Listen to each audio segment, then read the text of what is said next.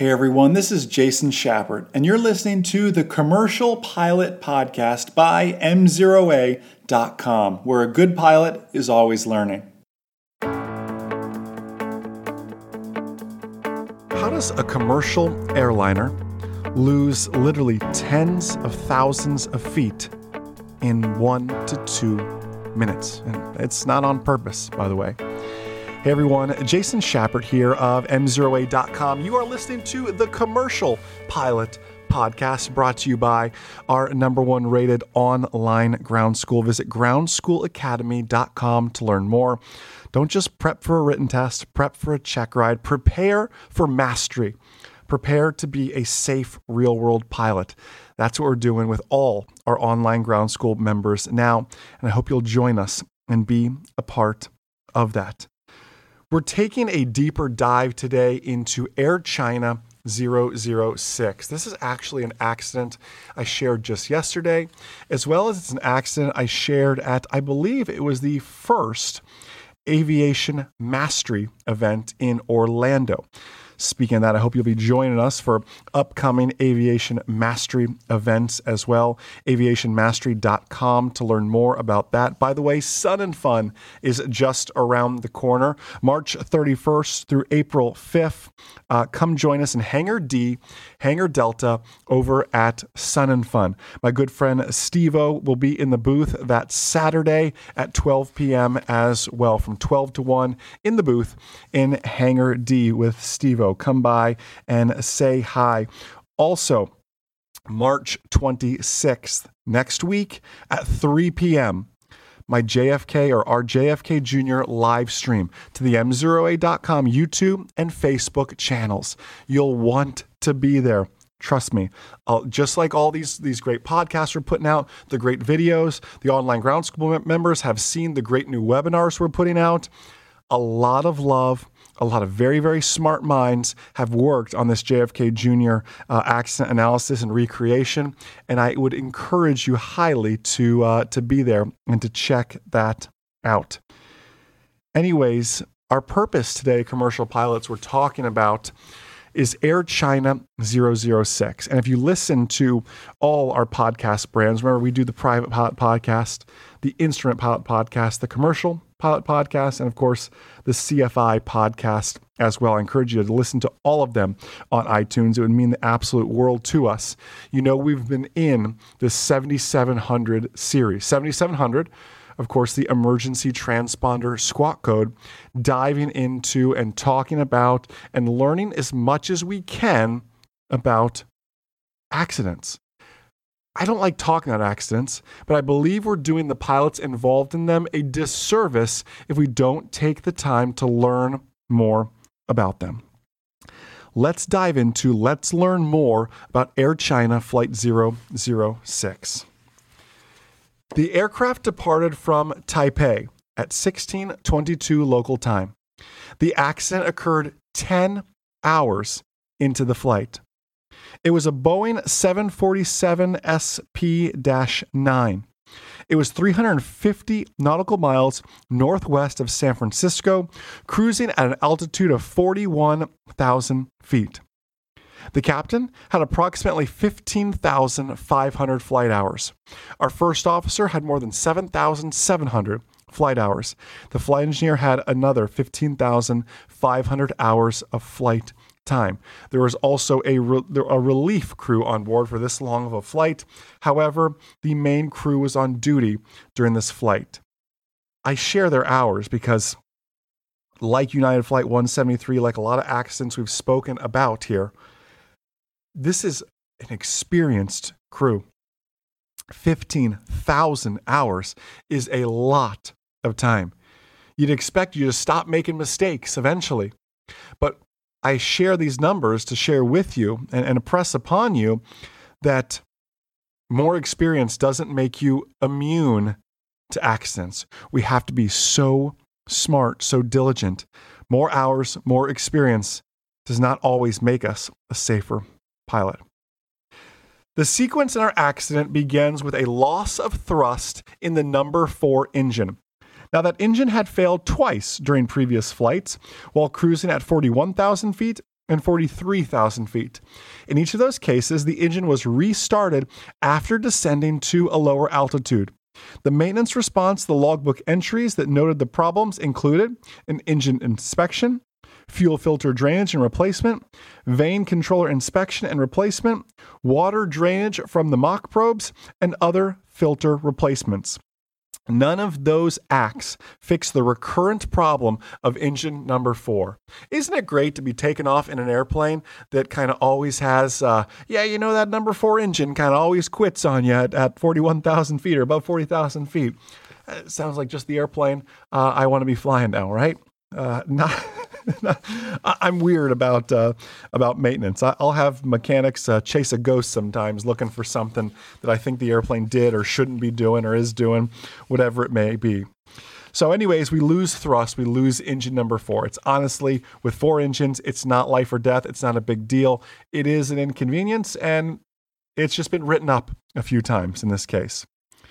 The flight engineer attempted to restore power to the engine but didn't close the bleed valve as required in the checklist procedure. After the flight engineer announced the engine had been flamed out. So we attempted a restart. We didn't follow the correct procedure which then caused the engine to fully flame out.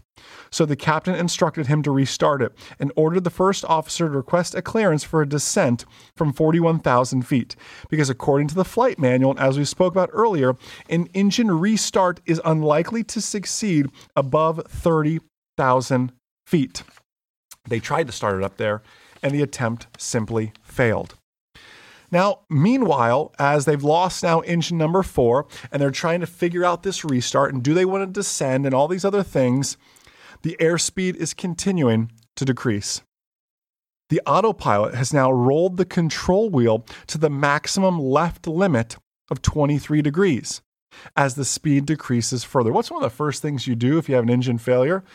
In most aircraft I fly, it's going to disconnect the autopilot for you, but the autopilot stays engaged I know they have four engines, so it's a little bit different. The autopilot stays engaged, yet it's taken the control wheel now to a maximum left limit of 23 degrees. As the speed decreases even further, the plane begins a slow roll to the right, even though the autopilot was maintaining the maximum left roll limit. By the time the captain disconnected the autopilot, the plane had rolled over 60 degrees to the right and then the nose began to drop. How does an aircraft just roll 60 degrees to the right until you realize it? How many of you out there were nervous doing steep turns? And you're looking out your window going, that's a long way down. This looks really steep. Now step up to commercial pilot level, steep turns even a little steeper. The aircraft has rolled 60 degrees to the right, but it happened so gradually so slowly, just a degree every 10 seconds or so. It was just barely working its way in there. Maybe a little faster than that, but you know what I mean?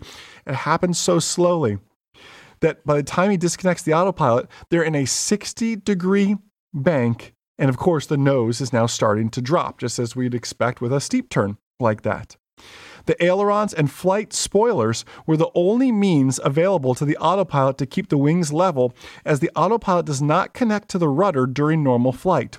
So, to counteract the asymmetrical forces uh, created by the loss from the number, number four engine, it was essential for the pilot to manually push the left rudder. However, the captain failed to use any rudder inputs at all before or after disconnecting the autopilot. So you had just rolled into a 60 degree right bank.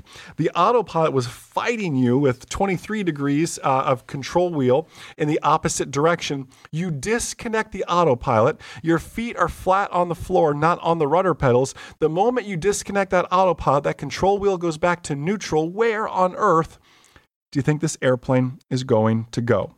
Well, you can only imagine here.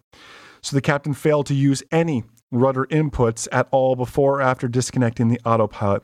Now the plane is descending quickly through the clouds. The captain's attention was drawn first to the attitude indicator as they're descending through the clouds now, which he says displayed excessive bank and pitch. He also said the attitude indicator looked so irregular, it looked as though that pitch and bank angle was not possible. So he assumed It was incorrect, and he assumed the indicator was faulty. It was not faulty. Air China was almost upside down, spiraling towards the ground in a nose down attitude. He looked at the attitude indicator because it was such a crazy seeing all that brown and down into the to the right on the attitude indicator. He said there's no way that is a real reading. This thing must be broken. Uh, everything shows it was not broken. It was working perfectly just like it should. Um, that is the true state of where we actually were. Now, without any visual references due to the clouds and having rejected the information from our instruments, the captain and the first officer experience spatial disorientation. Only after breaking through the bottom of the clouds, just two minutes later, at 11,000 feet, we went from 41,000 feet to 11,000 feet in a little less than two minutes. Then the captain was able to orient himself and bring the airplane under control, leveling out at 9,600 feet. They had descended over 30,000 feet in two minutes, while all on board experienced G forces as high as 5 Gs. The cockpit crew believed that all four engines had actually flamed out, but the NTSB found that only that pesky engine number four had failed. After leveling out, the three remaining engines were supplying normal thrust. A restart attempt brought number four back to use, and they began climbing and reported to air traffic control they were now under normal conditions and continuing on to Los Angeles. They then noticed the inboard main landing gear was down and one of the plane's hydraulic systems was empty. And because of now the low altitude and this increase in drag, by the added landing gear, they didn't have enough fuel to make it to Los Angeles, so they diverted to San Francisco and declared an emergency. The plane went on to land without further incident. 5 Gs. The G forces were so intense it ripped the landing gear down. It was in the up and lock position. It drained the hydraulic fluid from the reservoir and it ended up in the ocean somewhere, I guess. Who knows where? There are photos that I shared in yesterday's video that they are missing pieces of the tail, literally broke off the airplane. I mean, five Gs. Imagine experiencing five Gs in a 747, a commercial airliner. Uh, it was an eventful flight, to say the least. So it's the same question I asked at the beginning. How do you lose over 30,000 feet in two minutes? you have 15,000 flight hours. Your first officer has 7,000 flight hours. Your flight engineer has another 15,000 flight hours. How is it we have such an experienced crew and they ignore the indications? Or the moment we turn the autopilot off, we forget how to fly the airplane. It's what I shared last week in the Instrument Pilot podcast. And again, I hope you're listening. Just because you're working on your commercial pilot, humble yourself and still go back. Listen to the Private Pilot podcast, listen to the Instrument Pilot podcast, think ahead to the future, listen to the CFI podcast. Watch the M0A videos on YouTube and Facebook. We, we deliver so much content out there for you to be that good pilot who's always learning. One thing I shared last week in the Instrument Pilot podcast is how is it we continue to add the most amazing technology, yet the accident rate still remains the same? Well, when you read about stories where we turn the autopilot off and we forget how to fly the airplane and trust our instruments, where where did the basic stick and rudder skill go? Is what I believe this really comes down to. We've lost this ability of basic, basic stick and rudder flying. Commercial pilots, listen, this is a certificate to keep on learning. There is no greater pressure than adding the external pressures of being a commercial pilot of flying for money.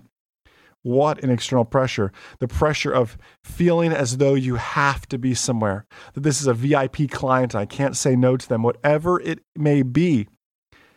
It's so difficult sometimes. That's why we've dedicated an entire podcast just to you all, the commercial pilots and aspiring commercial pilots, because I feel you. I was there. I was the young kid when it's the end of the month and the rent is due and the visibility is bad, but I only got paid when the propeller was spinning. I get it. And that's why we are looking and finding ways to better ourselves as pilots. Listen, I hope to see you at Sun and Fun March 31st through April 5th, Hangar D, Hangar Delta. Also, I hope you'll join us March 26th at 3 p.m. on the M0A YouTube and Facebook channels for our JFK Jr. accident analysis and recreation, all done live. I'll be able to take your questions live and just interact with you all. Really looking forward to that. Thank you so much for all that you all do.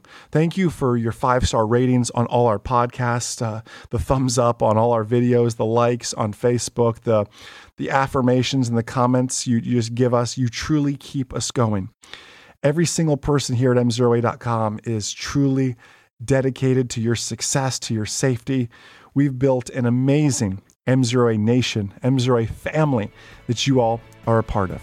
If there is anything at all we can do this week to help make you a safer, smarter pilot, please, please, please don't hesitate to reach out.